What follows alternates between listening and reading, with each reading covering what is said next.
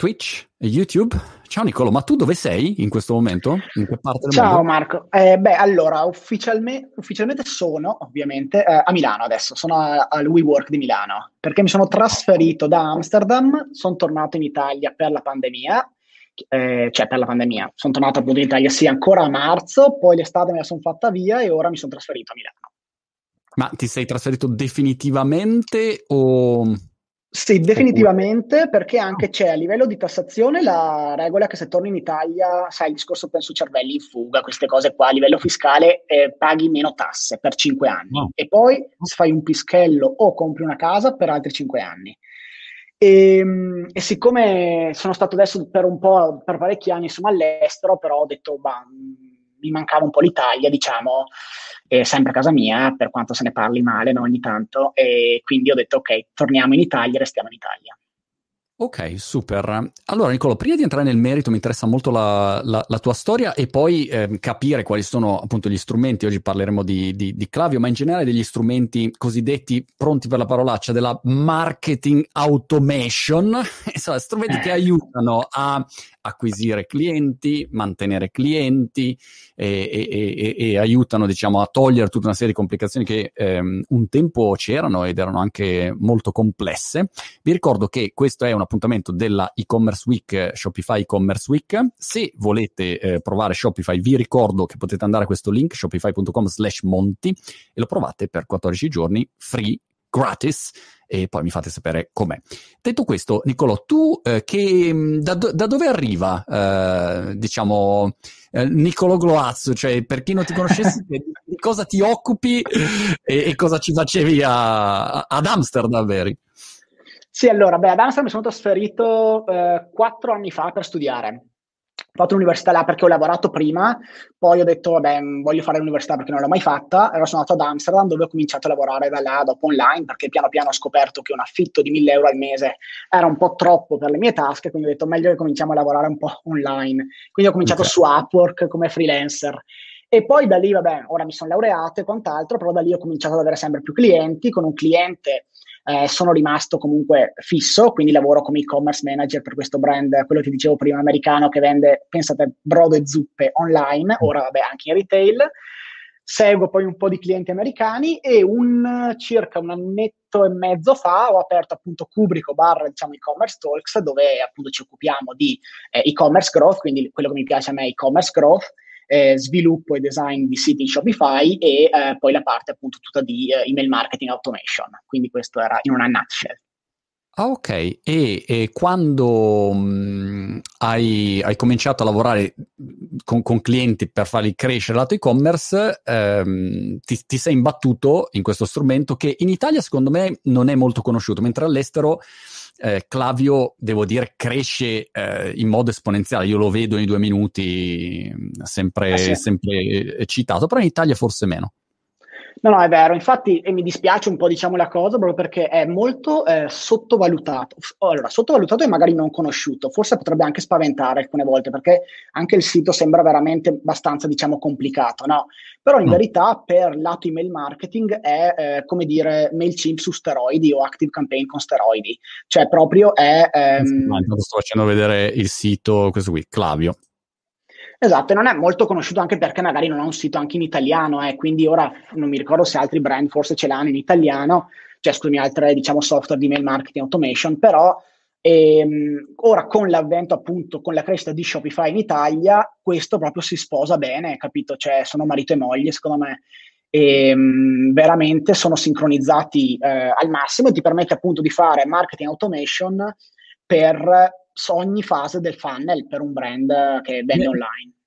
Prova, Niccolò, a tradurcelo in pratica per gente che A, non parla inglese e B, non sa magari cosa sia la marketing automation, o magari è all'inizio, però dice ok, ma concretamente, quindi fammi un esempio di come potrebbe essere utile una cosa del genere. Ok, allora se tu hai il tuo e-commerce e vendi insomma t-shirt, allora, il classico pop-up appena arrivi, diciamo, sul sito, ciao Monti, vuoi il 10% di sconto se ti iscrivi alla newsletter, ok? Questo pop-up io te lo faccio, sono tool esterni, ma che si collegano a Klaviyo, oppure io te lo faccio con Klaviyo. tu ti iscrivi alla newsletter, che non deve essere per forza uno sconto, può essere, non so, scarica il classico scarica ebook, il classico resta aggiornato sulle nostre novità, eccetera. E da lì entri, tu crei un'automazione all'interno di questo software, no? Quindi queste automazioni sono una serie di email che io ti vado a mandare per... una volta che l'utente ha comprato, per fidelizzarlo, però prima magari dell'acquisto per rassicurarlo, spiegargli chi è il brand, la storia, le social proof, cioè quindi magari fotografie di altri utenti che come lui hanno comprato quel prodotto in precedenza, gli spieghi, non so, noi facciamo t-shirt da graffite, una mia amica fa questo prodotto, oppure vendiamo, non so, un prodotto organico col sale dell'Himalaya, eccetera. Crei insomma tutta la storia, racconti un po' del tuo brand. Questa è la prima, diciamo, fase del funnel. Funnel è appunto il percorso, la customer journey, che porta l'utente da email, quindi nome, cognome e email, a diventare magari un compratore del tuo prodotto.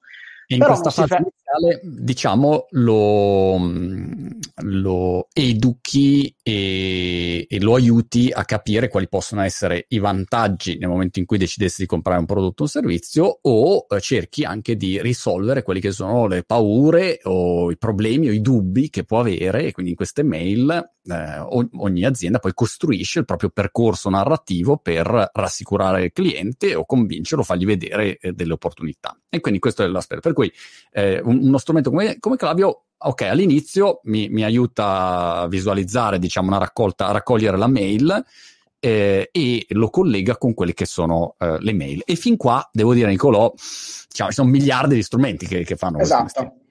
Esatto. Il bello poi viene quando tu cominci a collegare a Klaviyo una serie di azioni che l'utente fa nel tuo sito o con altre app, e Klaviyo va a rispondere con una email. Ti faccio un esempio.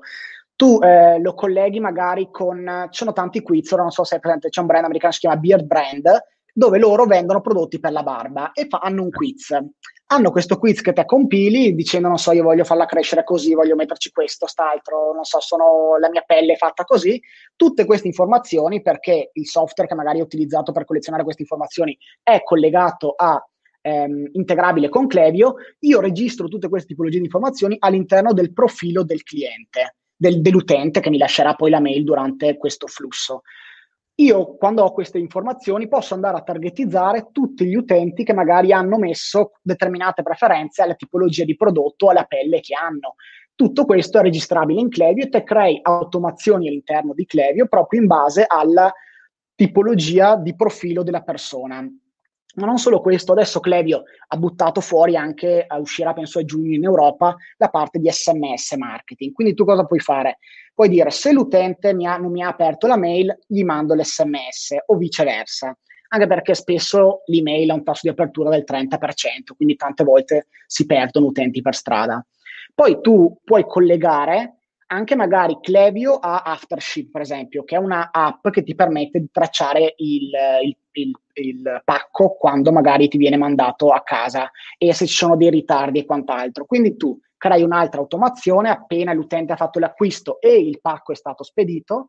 Ecco che a quel punto crei delle automazioni dove rassicuri l'utente, dici il tuo pacco ti sta arrivando, così puoi utilizzare il tuo prodotto appena ti arriverà, ecco una guida. Se ci sono dei ritardi, viene inviato a Klaviyo e scatta un'altra automazione dove spieghi, guarda, ci sono dei ritardi, non ti preoccupare. Tutto questo registrato, integrato, poi a livello del profilo utente tu puoi andare a vederti tutta la storia e quello che lui ha fatto. Poi una cosa molto fica, secondo me, che c'è, e questo quando comincia ad avere tanto traffico, Klaviyo ha anche l'app, si chiama Predictive Analytics, ossia in base allo storico degli ordini di un utente va a prevedere quando sarà l'ordine futuro. Quindi tu puoi andare a creare un altro flusso dove dici appena sono 10 giorni prima magari del potenziale ordine futuro del cliente, mandagli il reminder, digli guarda ciao, ho visto che è da un po' che non compri, eccetera, eccetera, eccetera. Quindi nasce proprio, diciamo, come strumento a supporto degli e-commerce rispetto a tanti altri tool che fanno un po' tutto, diciamo, fanno un po' di e-commerce, un po' di SaaS, un po' di lead generation e quant'altro. Ora, per dirti che, e ora mi sto disidratando piano piano, Questo, Niccolò, è interessante. Una parentesi, per chi commenta che ci sono troppo termini inglesi, il mio suggerimento è studiate l'inglese. Il mondo del business, del marketing, soprattutto digitale, è fatto di termini inglesi nativamente, per cui non è che uno parli con termini inglesi per fare frizzante. Se non studiate inglese, non occupatevi di questo settore. Chiusa parentesi. L'altro aspetto invece è sui Predictive Analytics, quindi la possibilità di prevedere, grazie ai dati che ho raccolto, quello che sarà il comportamento dell'utente. Questo secondo me è molto interessante, perché io a quel punto posso decidere di far partire una serie di mail o di SMS, a seconda di quello che ho impostato, in anticipo, perché penso che quella persona nel periodo di maggio in generale fa il suo acquistino nei primi 10 giorni, oppure se fa una certa azione in genere collegata a un acquisto, e allora posso far partire in automatico dei messaggi che magari portano a un acquisto, no? Quindi questo è un po' lo spirito, immagino. Esatto, e poi si integra anche, no? Adesso si parla spesso di subscription, no? Quindi modelli a subscription, cioè modelli a dove paghi mensilmente, modelli in abbonamento, dove appunto uno paga mensilmente e gli arriva la scatola a casa, i prodotti a casa. Potrebbe essere, non so, la scatola di carne, per esempio.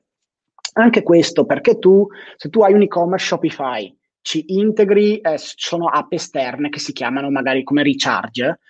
Klaviyo comunica con Recharge, quindi è proprio nato per... Recharge ti gestisce l'abbonamento, quindi ti gestisce, diciamo, la possibilità di vendere il tuo prodotto in abbonamento. E se tu hai un altro sistema che non è integrabile con, magari si integra con Shopify ma non è collegabile a Recharge, ecco che magari sì, forse c'è Zapier, però c'è un interlocutore di mezzo intanto che devi dopo ogni tanto andare a controllare perché si inceppa, sistemalo, eccetera. E invece Klaviyo proprio nativamente si integra bene, e quindi tu vai a vedere, per esempio, ok, quest'utente ha attivato il suo abbonamento, sta ricevendo il prodotto, oppure questo mese non ha ricevuto il prodotto. Ecco che allora fai scattare un'altra automazione perché non hai ricevuto il prodotto. Tante volte gli scade la carta di credito, quindi allora gli mandi una mail dove gli dice la tua carta di credito è scaduta, clicca qua per rinnovarla. Quindi, diciamo, crei un mondo, insomma, tutto integrabile con queste automazioni. Ti chiedono, Marcella Gennaro ti chiede praticamente come integro Klaviyo con Shopify. Beh, allora, molto facile. Tu, una volta che hai, insomma, Shopify, ti crei un account su Klaviyo, e da lì si va sotto integrazioni, in pratica, premi un pulsante e ti fa aprire la tua schermata, diciamo, di Shopify, e con un click praticamente si integra, installi l'app, oppure puoi fai il processo inverso, ossia da Shopify vai sull'App Store, cerchi Klaviyo e installi l'app. Una volta fatto quello, dopo è molto facile, anche perché già Klaviyo ti mette a disposizione, però sono in lingua inglese, tanti template da utilizzare. Il reminder del compleanno, no? Quindi quando un utente sta per compiere gli anni, magari gli mandi un messaggio d'augurio o magari uno sconto e quant'altro. Ci sono un sacco di template già preimpostati, quindi veramente se tu ti apri un account puoi crearti qualcosa di basico e interessante, diciamo in 10 minuti. La maggior parte del tempo lo spenderai solamente a tradurre. Ricordo a tutti che siamo live per questa Shopify e-commerce week, sono con Niccolò Gloazzo. Ripetimi il nome della tua agenzia? Kubrico, specializzata tra le altre cose nell'utilizzo di Klaviyo come piattaforma per la marketing automation, e siamo qui YouTube, LinkedIn, Twitter e Twitch. Mamma mia, basta piattaforma, ogni giorno una, no? Arrivi alla fine come in Cina, che fanno live su 160 piattaforme contemporanee con 160 cellulari diversi. Esatto. Ma sei bravo a mantenere tutti live tutti assieme, tutti collegati insieme. Live tutti insieme appassionatamente. Una cosa, Niccolò, provocatoriamente, la mia domanda è questa. Email. Mm-hmm. Io più di una volta ho fatto delle previsioni sbagliate sulla mail. Forse 15 anni fa ho detto basta, le mail non funzionano, chi se ne frega a raccogliere le mail. Ai tempi di blogosfera non raccoglievamo email, perché io dicevo no, è una cagata, non serve niente a raccogliere mail, e l'errore mi è costato una cifra spropositata, perché ovviamente se tu vendi un'azienda che ha magari 1 milione di iscritti alla tua mailing list o 0, insomma varia leggermente. Per cui il mio rapporto con l'email marketing è sempre stato tormentato, e oggi devo dire che se io guardo, non so, competenze ad esempio come startup, e comunque una parte di vendite anche rilevante arriva da tutta l'attività di email marketing.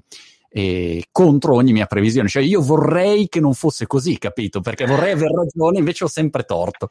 Allora la domanda che ti faccio è: oggi come oggi, col fatto che comunque c'è una marea di spam, l'email non ha più il peso di 20 anni fa, quando aprivi la mail e c'avevi il 100% l'apertura perché non ti scriveva mai nessuno.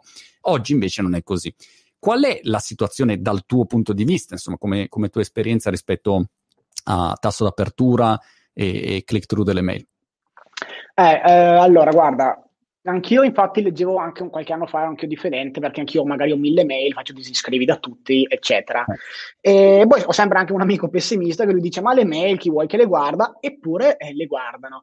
Il tasso di apertura, se girano un buon tasso di apertura, cambiano da settori a settori se non sbaglio, però intorno al 20-30% per capirci, o 40% sarebbe l'ottimale. E per questo io anche vado abbastanza aggressivo ogni tanto con le mail. Ma perché? Perché spesso ti perdi gente per strada, cioè spesso questo 40% le vede, ma il 60% sempre non le vede. Quindi puoi andare anche un po' più aggressivo e magari puoi andare ad targetizzare, per esempio, chi non ha aperto quella mail precedente. Il click to rate invece è, quindi chi clicca sulle mail, è intorno dall'1 al 3%. Quindi le mail si gioca, diciamo, molto sulla legge di grandi numeri, no? Quindi più email hai, più questo 40% è grande, più questo 2-3% di click diventa grande, più dopo ti fa la differenza. È una cosa che, diciamo, per dirti adesso, io ho visto invece un trend forse un po' opposto, che ne avevi parlato anche te del discorso di Substack, dove ci sono molte newsletter private, no? Quindi queste qua, per dirti, io le seguo molto. Sono newsletter che non ti permettono la parte di automazioni, quindi non sono magari, o forse sì, ma non lo so, non ti permettono, non sono, diciamo, newsletter per e-commerce, per vendere. Però se tu, questa è anche un po' la prova, diciamo, che se te dai contenuti comunque interessanti all'utente, l'utente la mail dopo te la apre. Se dai ovviamente solo sconti, anche sconti te la apre, perché ovviamente ci sono quelli interessati agli sconti, però se non dai molto, diciamo, valore all'utente, le mail non vengono aperte, ti vanno nel dimenticatoio. Ma qualcuno, soprattutto secondo me, qualcuno che ha aperto, diciamo, già, scusami, che ha già fatto un ordine da te, è molto più propenso ad aprire le tue mail prossime, perché è molto più facile. Il vantaggio, diciamo, dell'email marketing, che magari spesso è sottovalutato, secondo me hai risultati maggiori quando fai abbastanza fatturato, quindi magari sopra i 500.000, è proprio nel fatto di mantenerti questo bacino utenti che comprano da te ancora, capito? Fidelizzarti l'utente, perché ormai da te è già comprato, hai già speso i soldi in pubblicità per acquisirlo. Ecco che adesso tutto il marketing, le automazioni da marketing sono gratuite praticamente, non ti costano niente.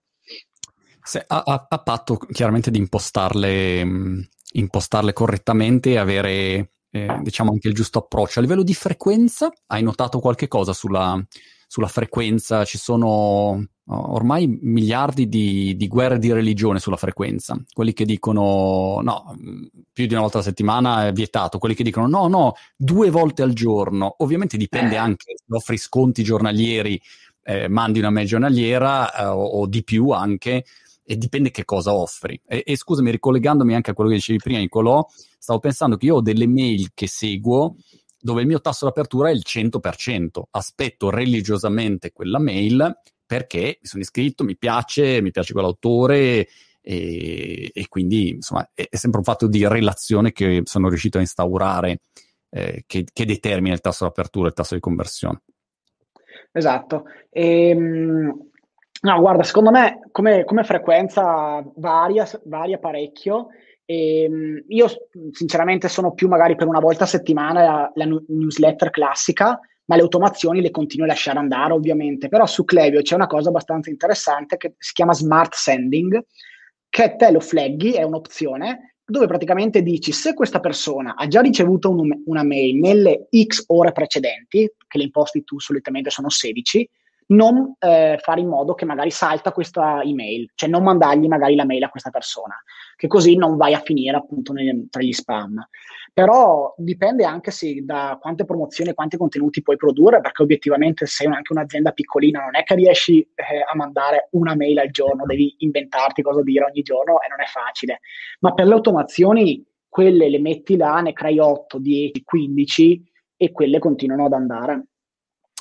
Senti, un paio di domande al volo pratiche. La prima è giusta, diciamo, perplessità in generale quando si parla di marketing automation, di piattaforme, quali sono le differenze, no? Magari nei commenti vedo Shopify, MailChimp, ActiveCampaign, ce n'è un cazzigliardo di piattaforme che mandano mail o si occupano di automazione. Che differenza vedi ad oggi con una piattaforma tipo Klaviyo tu, usandola? Ma guarda, allora, tante cose che non potevo fare. Allora, facciamo l'esempio di MailChimp, non è più supportato da Shopify, hanno fatto un break up. Puoi utilizzare un'app esterna, però non sono più supportati, ufficiosamente. Però tralasciando, questo aspetto, le funzionalità sono molto, diverse, o comunque sono molto più basse nelle altre piattaforme che notavo io, come MailChimp e ActiveCampaign. Fanno un po' di tutto, però non sono verticali sull'e-commerce, quindi la parte di Predictive Analytics, la parte di magari segmentazione degli utenti, perché una cosa molto interessante è che Klaviyo, tu segmenti l'utente, non lavora molto con le liste, quindi piuttosto che lavorare con le liste, lavori con i segmenti. Quindi segmenti gli utenti, che hanno ordinato più di 30 giorni fa, ma non più di 60, che hanno ordinato, visto un prodotto più di 5 volte e hanno una subscription attiva.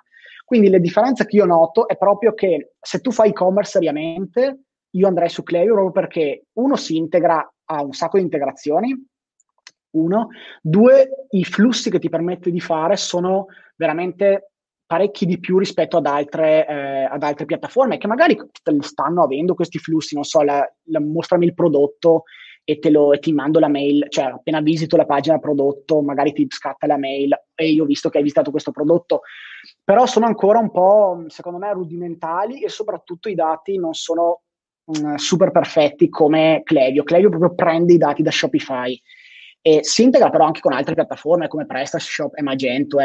Mi piace Shopify, però, e dopo ovviamente siamo in Shopify Week. Ce lo siamo dimenticati, però scusate. E oltre a questo, ti permette di fare un sacco di flussi interessanti. Dopo, tutte le app che tu puoi andare a integrare con Shopify, la maggior parte delle volte, 9 su 10, sono sicuramente integrabili con Klaviyo, ma forse non con ActiveCampaign e MailChimp, proprio perché chi sceglie Shopify o un e-commerce spesso entra con Klaviyo. Ma dopo, sono convinto, se chiediamo, nel senso, chiunque sia passato da un'altra piattaforma a Klaviyo dice tutta la vita. La tua esperienza, perché anche qua, a volte Gmail magari cambia qualcosina e le mail promozionali non ti vanno più nella cartella principale, ad esempio nella mail principale. Qual è la tua esperienza su questo fronte, della consegna delle mail, anche così in generale nella tua attività di tutti i giorni? Quello che ogni tanto faccio, ma anch'io personalmente, è la prima mail che mando è sempre a proposito, ti consiglio di fare tasto destro sulla mail, portala nella principale, perché così non ti perdi quella di domani, ti inventi una scusetta per cercare di farla trasportare sulle principali. Però obiettivamente la maggior parte delle mail vanno in promozioni, quelle sono inviate comunque, obiettivamente, che sono promozioni. Il discorso, secondo me, fondamentale è che per i primi 2 mesi devi mantenere un tasso di apertura molto abbastanza alto, quindi sopra il 30%, così da mettere in whitelisting, da mettere come affidabile il tuo IP. In questo modo Gmail comincia a capire, ok, le mail di questo e-commerce sono comunque email affidabili. Quindi questo succede quando passi magari da ActiveCampaign a Klaviyo. Quindi per i primi 2 mesi ti conviene far così. Secondo, mantenere pulita una lista. Quindi crei dei flussi apposta dove dici, ok, se questi utenti non mi hanno aperto le mail negli ultimi 180 giorni, li rimuovo, così uno, non spendi soldi per profili che non ti aprono la mail, due, mantieni i tassi di apertura elevati. Scusami Nicolo, chiudo questa parentesi, però mi sembrava interessante, ho visto un sacco di domande appunto su Klaviyo, perché fosse differente o meno, perché lo usavate voi, quindi era utile magari parlarne. A livello di costi, invece ho visto quest'altra domanda, per essere molto così pratico e parlare di pecunia, sì. Sono costi di altre piattaforme o meno? No, è un po' più caro, un po' più caro Klaviyo, però li vale tutti, nel senso, quello che io dico sempre quando uno passa a Klaviyo è l'email marketing, cioè nel senso il tuo ritorno su quell'investimento sarà quasi immediato, nel senso non sono quei 100 euro in più al mese che dovrebbero spaventarti, diciamo, sei un e-commerce obiettivamente, magari costa 100 euro in più, 200, ok, ma quando hai proprio un bacino utenti di mail marketing, io dico sempre così anche, tu pensa che il tuo goal deve essere arrivare al 20-30% del fatturato mensile da email, quindi se tu fai 10, 2-3 mila euro ti devono arrivare da email, se attualmente non è così c'è da mettere mano e non saranno quei 100-200 euro di Klaviyo che ti vanno comunque, diciamo... È complessa la migrazione da un'altra piattaforma dentro lì? È abbastanza semplice, quello che solitamente è importante da fare, diciamo, è prima fare una pulizia, diciamo, della lista dell'altra, facciamo che tu stai passando da MailChimp a Klaviyo, fai un attimo una pulizia della lista da MailChimp e poi anche lì Klaviyo si integra con MailChimp, quindi ti fa l'importazione automatica. Ok. Per cui diciamo abbastanza rapida. Ascoltami, volevo girare sul tema appunto dell'acquisizione dei clienti, a cui questo ovviamente è collegato, perché nel momento in cui vuoi mantenere il rapporto con un cliente, vuoi evitare che si disiscriva, magari se hai un servizio d'abbonamento, o vuoi fare in modo che una volta che nella tua lista prosegua nella sua esperienza d'acquisto, a questo punto hai bisogno di tutta una serie di strumenti che ti aiutano a farlo e di capire qual è il momento giusto per farlo. Parlavamo del fatto che oggi ci sono diversi brand nativi digitali che hanno un po' cambiato le regole del gioco e magari anche questa piattaforma rientra un po' oggi nelle soluzioni che uno ha, come può essere Shopify, per... non avere enormi costi di partenze, grandi sistemoni, ma si è molto più snelli e si va dritti al punto. Dammi un po' la tua fotografia dal tuo osservatorio. Mm-hmm. Sì, guarda, allora secondo me è proprio esattamente come hai detto, nel senso che all'inizio soprattutto, e lavorando anche spesso con gli Stati Uniti, ogni tanto mi scontro, diciamo, in Italia, perché vedo realtà che hanno tutti i sistemi di back-end, PIM, contro PIM, ERP, questo che sinceramente io non me ne occupo, e quindi dico tutta sta complessità, madre del Signore, e poi guardi negli Stati Uniti c'è questo che vende braccialetti, Pura Vida, è presente, che vende braccialetti fatti in Centro America e non so quanti milioni ha fatto, ora penso l'abbiano venduto, oppure c'è Dollar Shave Club che vende rasoi online, e partono tutti oppure Native che vende deodoranti, partono tutti come, ora penso quasi tutti abbiano Shopify, però giusto è un esempio, Shopify, parti con Klaviyo e gli investimenti, quelli grandi, dove magari in grandi sistemi di CRM eccetera, li farò, ci penserò più avanti, intanto a me interessa spendere i soldi dove penso che mi diano la maggior parte del fatturato.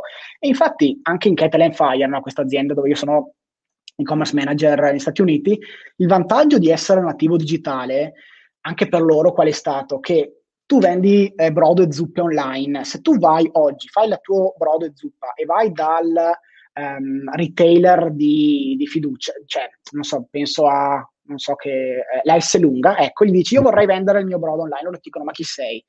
Quindi non online, scusami, vorrei vendere il mio brodo nel tuo negozio, poi ti dicono ma chi sei? Invece il vantaggio di partire digitali prima è proprio che te validi la tua idea, cominci a macinare fatturato online, poi saranno loro che ti chiamano, oppure tu vai da loro e gli dici guarda, questi sono i numeri che noi stiamo facendo online e ora cominciano a essere più interessati al tuo prodotto, e poi entri nei retailer, quindi nei distributori, come si chiama, insomma, nei supermercati. Questa è la tendenza che ho visto appunto anche negli Stati Uniti, quando parti in attivo digitale saturi dopo tutto il mercato online e allora dopo ti espandi offline. L'altro aspetto che mi interessava capire era, proviamo a vedere gli aspetti che ci sono nel percorso di acquisto di una persona, no? C'è l'acquisizione di un contatto, di un'email, di un riferimento, di un numero di cellulare. C'è un aspetto di, come dire, sai che anch'io le parole italiane, nurturing, come lo traduci nurturing? Di... insomma, educazione, e appunto accompagnamento nella spiegazione rispetto a quello che può essere un prodotto. C'è una parte di conversione, c'è una parte di retention, quindi di mantenimento di quel cliente, e c'è una parte poi in generale di fulfillment per soddisfare quelle che sono le offerte che tu gli hai fatto, e quindi la parte organizzativa, logistica, eccetera. Partiamo dall'acquisizione. Hai visto, stai vedendo qualche strategia o qualche tattica che funziona particolarmente bene in questo momento? Quando si vende online, hai come dire delle linee guida o dei suggerimenti da dare per chi vuole cominciare a crearsi magari appunto una sua lista di mail quando deve partire da zero? Sì, allora diciamo i più fortunati a questo punto di vista sono chi appunto ha già un audience. Quindi il classico influencer, se lancia un prodotto, è non so, 100.000 volte più avvantaggiato rispetto, diciamo, a uno che magari non ha una lista, ovviamente. Però se tu invece non hai una lista, quello che puoi cominciare a fare, che per dirti anch'io personalmente avevo cominciato a fare blog, scrivere un po' di Shopify ancora 1 anno e mezzo fa, quando guardi su Google Trend e dici, cavoli, la gente ne sta cominciando a parlare, non ci sono tanti siti che ne parlano, quindi il mercato è ancora un po' vergine, e se cominci per esempio a fare blogging, in quel caso lì, nel giro di 1 annetto cominci ad avere un po' di leads. Cosa vuol dire? Vuol dire che cominci ad avere un po' di visite sul blog, e lì magari gli, non so, prepari un ebook o qualcosa, che così l'utente ti lascia la mail e lo scarica.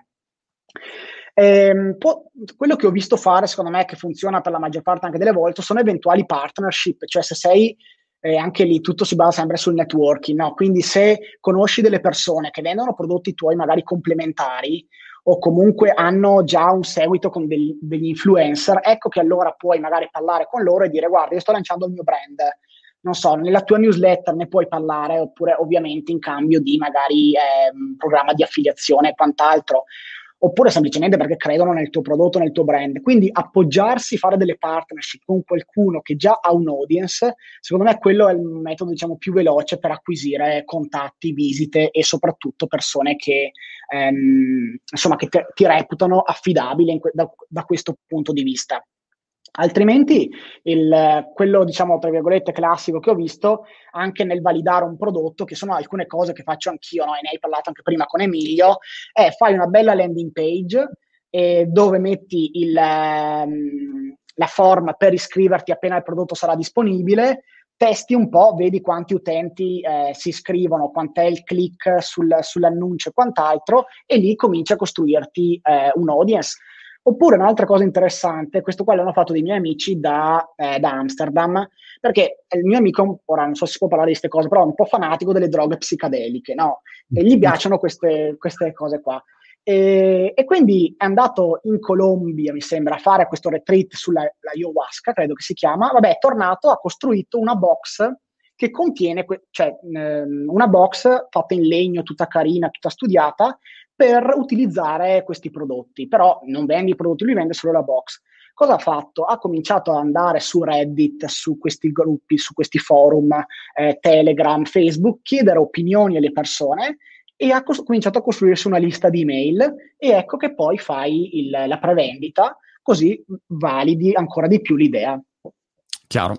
Diciamo in generale, ecco, il suggerimento, a parte l'attività social, più riesci a comunicare online e a uscire subito, in realtà anche quando ancora non hai prodotto, e più riesci a ricevere dei riscontri e a creare anche relazioni che poi possono portare magari a avere relazioni commerciali. Dimmi invece sulla parte di conversione, che è la grande domanda, no? Sia conversione per vendere, sia conversione quando devo raccogliere una mail. C'è qualche indicazione particolare su questo che stai notando, qualcosa che ti funziona particolarmente in questo momento? E poi ero curioso di sapere se Klaviyo si integra come con la parte di ADV, Facebook, Instagram, diciamo con quel mondo lì.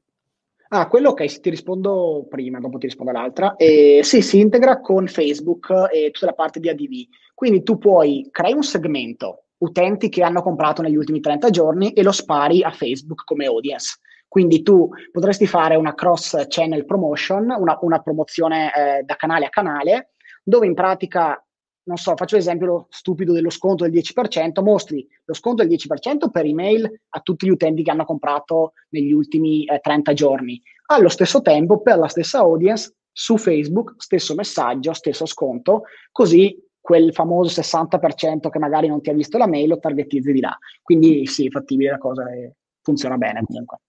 Okay. E invece lato conversione, ma guarda, secondo me cambia molto da troppi fattori, sinceramente. Quello che noto ultimamente che funziona tanto sono sempre quando sponsorizzi influencer comunque abbastanza grandi, veramente noti la differenza. Cioè quando utilizzi persone, influencer che hanno tanto seguito, proprio il tasso di conversione, perché dopo bisognerebbe analizzare i tassi di conversione a livello di canale, no? Quindi dici, ok, Facebook mi sta generando questo tasso di conversione, l'affiliato mi genera quest'altro. Vedi proprio che un affiliato o comunque qualcuno magari che ha abbastanza seguito ti cambia totalmente, diciamo, le performance di quel canale, il tasso di conversione. Una roba però carina anche, diciamo, costruire social proof, no? Quindi le famose come si dice, recensioni dei clienti con immagini clienti, no? È molto anche semplice adesso con Klaviyo, perché ti faccio un esempio: se tu vai sul tuo e-commerce, lo integri con Yotpo, che è una piattaforma per recensioni, Yotpo si integra con Klaviyo.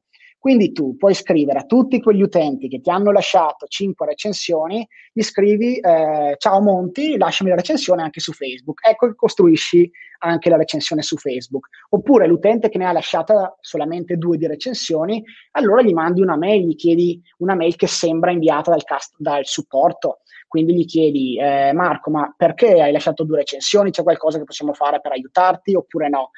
Oppure integri tutte le recensioni magari dei clienti ancora a monte, quando stai per convertire, diciamo, l'utente, integri recensioni degli utenti ed immagini in automatico da Yotpo, quindi da piattaforme esterne, però collegate a Klaviyo.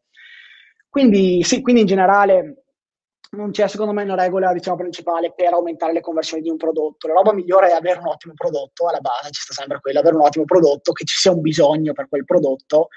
Perché se vendi ovviamente t-shirt come tutti, cioè magari stesso design, ovviamente diventa molto difficile lì, diciamo, aumentare, insomma, le conversioni o comunque risaltare rispetto a qualcun altro. Una cosa però ho visto che funziona secondo me abbastanza ultimamente, che l'ho testata, sono i quiz, come ti dicevo prima, dove segmenti l'utente, no? Quindi il classico, quello di prima di Beardbrand, oppure magari, non so, per un prodotto per i capelli, dico un esempio, nel quiz chiedi la tipologia di capelli che hai e in base a quello tutte le comunicazioni che ti manderò e i prodotti soprattutto saranno relativi per capelli ricci o per capelli lisci, insomma.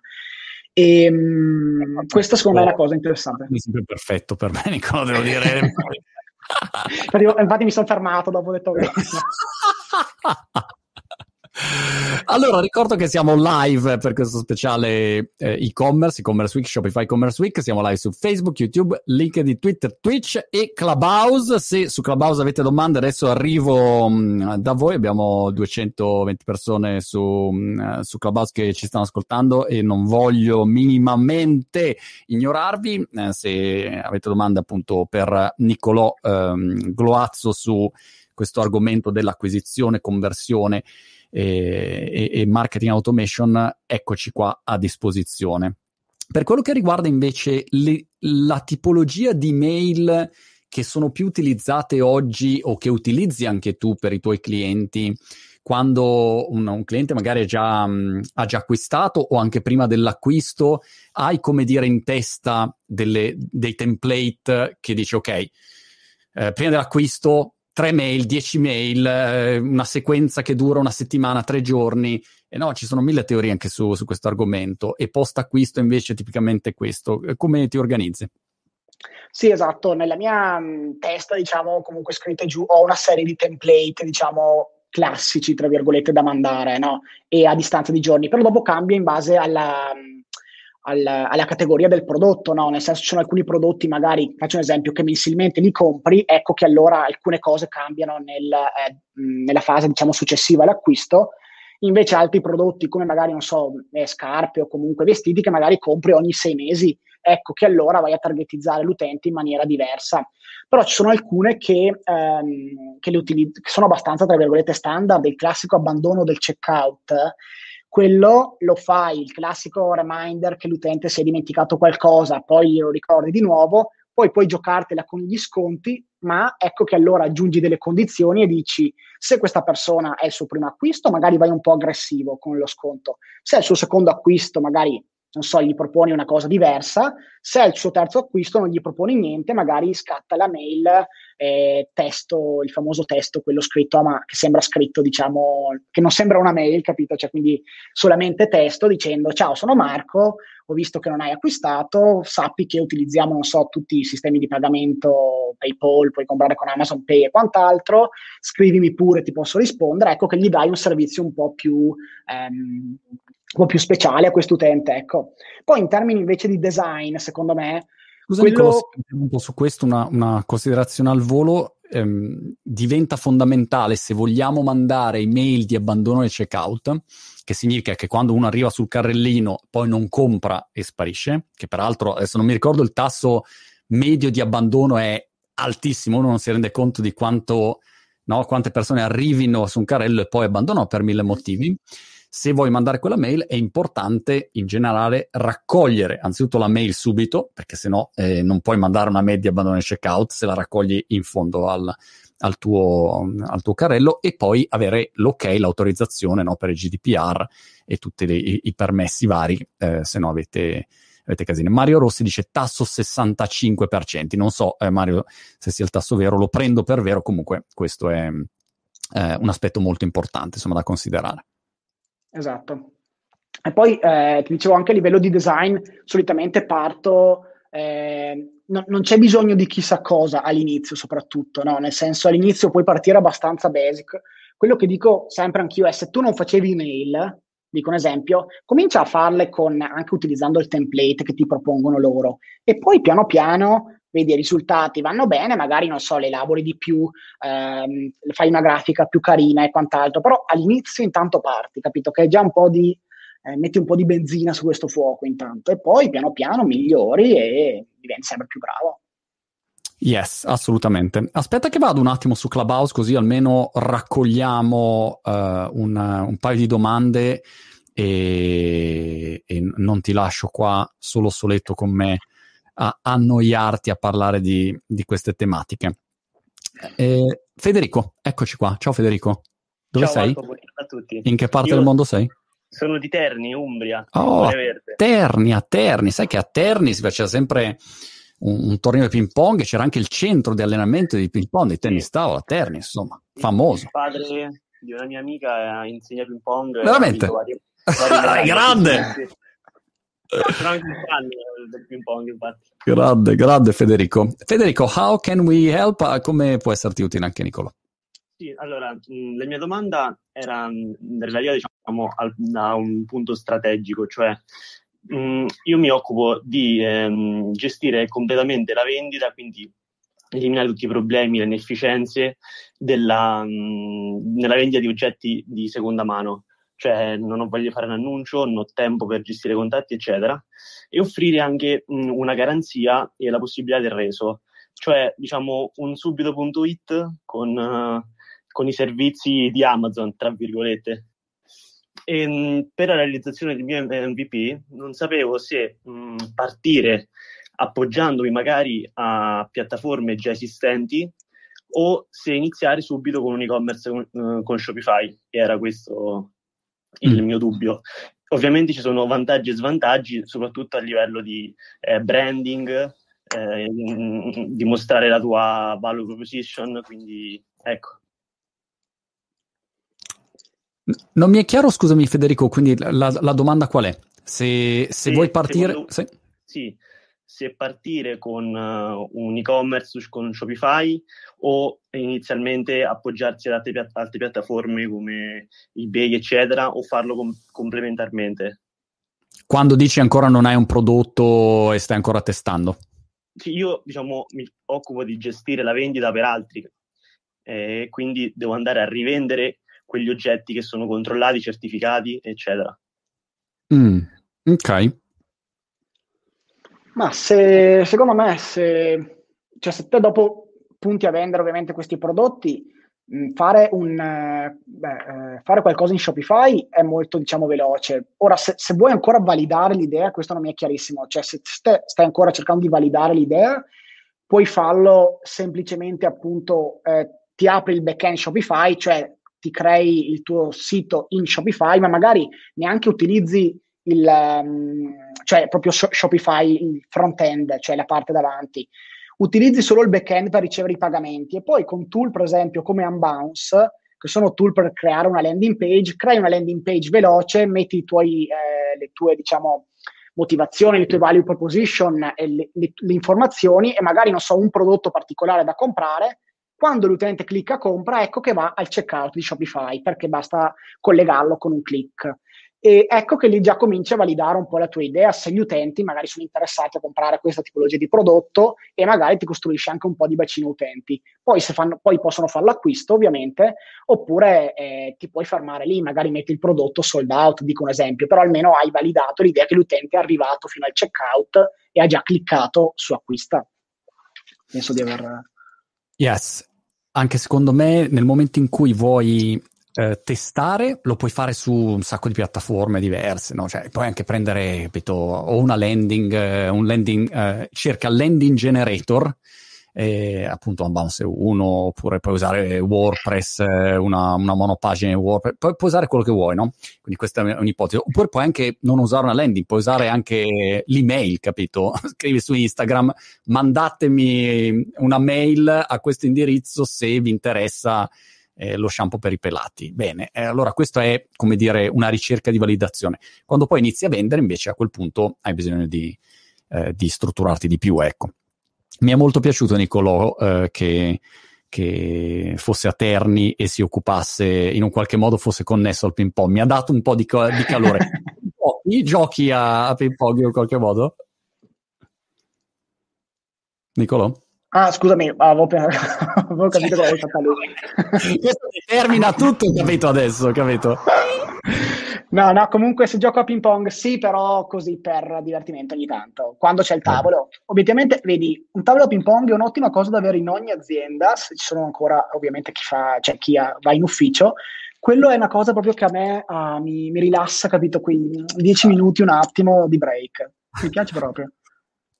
Vado da Marco su Clubhouse. Marco, sei elegantissimo, devo dire, e in questa foto su Clubhouse, complimenti. Ti ricordo che sei live anche su Facebook, LinkedIn, YouTube, Twitter, Twitch e immagino tu sia per strada o in motorino.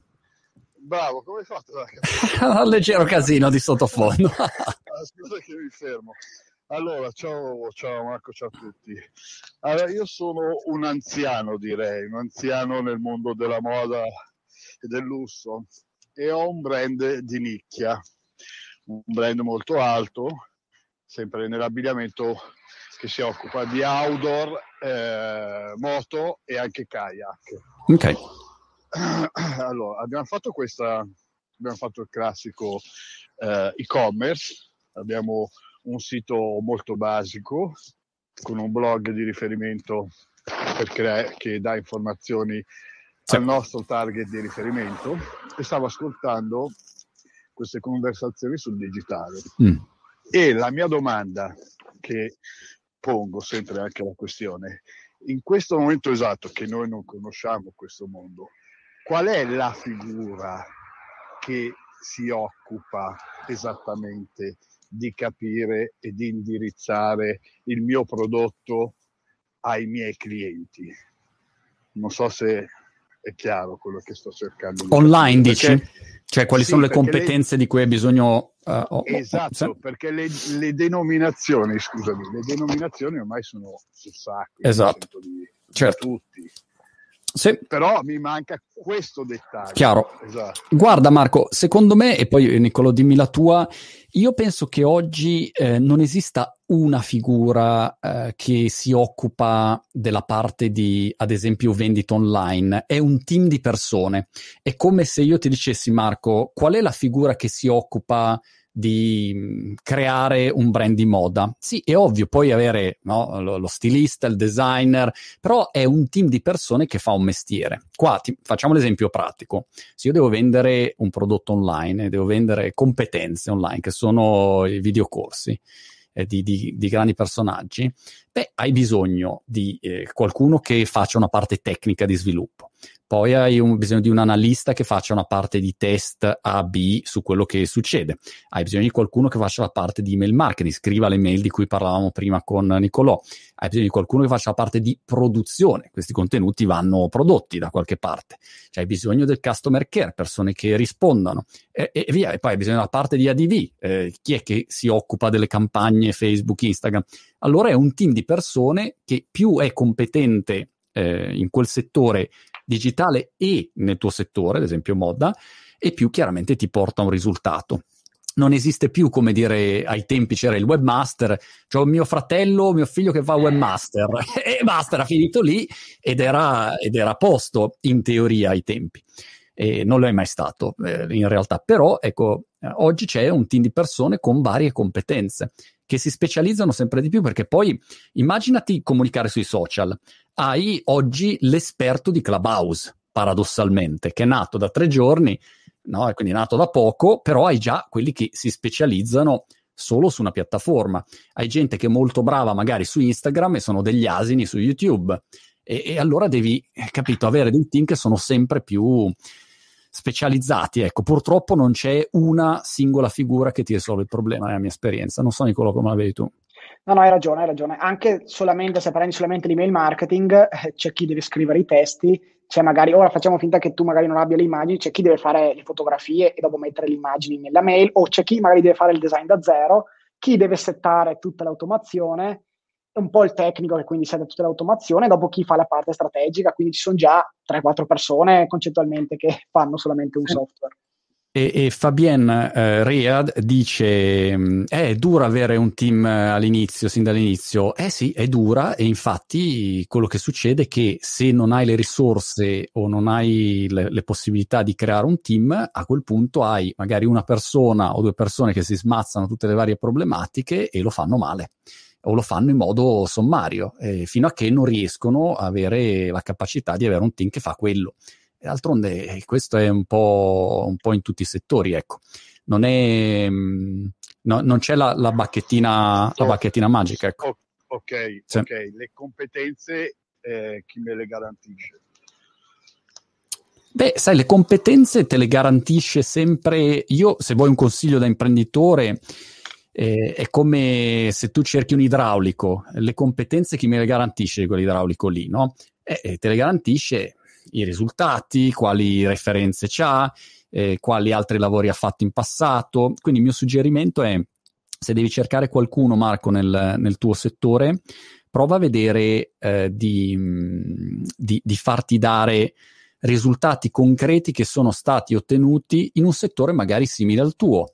Quali sono i dati concreti? Ti interessa vendere? Allora, qual è stato l'impatto sulla vendita di un altro e-commerce di fashion in passato? Quali sono le attività fatte? Cioè, prova a vedere i dati, i numeri, risultati concreti. Spesso in questo mondo, no, dove c'è fuffa dappertutto, ti ritrovi della gente che parla ma non ha più pallida idea. Ti faccio un esempio. Sai quante agenzie esistono per farti crescere sui social? E dici, ma cacchio ragazzi, ma voi ci avete 100 follower, allora i follower non saranno una metrica senz'altro affidabile, però è un dato, è un segnale, se voi non siete in grado di costruire una presenza vostra, come potete pensare di creare una presenza per gli altri? E allora devi distinguere la fuffa e dire ok, vediamo i risultati, vediamo chi ne sa veramente. E questo richiede un po' di pratica, di sperimentazione anche. A volte trovi dei partner che funzionano, altre volte no, insomma. Basta, l'ho detta, Nicola. No, sapevo, lo volevo chiudere con un silenzio tombale. Però è sempre difficile, ha centrato secondo me un punto fondamentale, è sempre difficile trovare partner giusti. Per me tuttora è difficile trovare partner giusti nel mondo digitale, perché più poi sali di livello e più hai un'aspettativa anche di risultato di un certo tipo, quindi non ti va bene semplicemente, capito, che uno da zero ti costruisce, magari non avevi l'email, adesso facciamo un esempio, non avevi una campagna di email marketing, ti costruisce l'email marketing e dici wow, che risultato. Ma se tu sei già settato in tutti i campi, a quel punto invece vuoi cominciare a limare e a convertire sempre meglio, e questo insomma esatto. Un po'. Ma infatti anche lì è da andare anche in agenzie, magari anche, come hai detto tu, della stessa industria, che magari hanno una fila di case studies in una industria molto simile, e secondo me quello fa molto la differenza. Sì, anche perché cambia completamente. Uno magari è molto bravo, è vero che alcuni strumenti diciamo sono uguali, però facciamo un esempio, restiamo sulla moda, cercando di essere utili a Marco.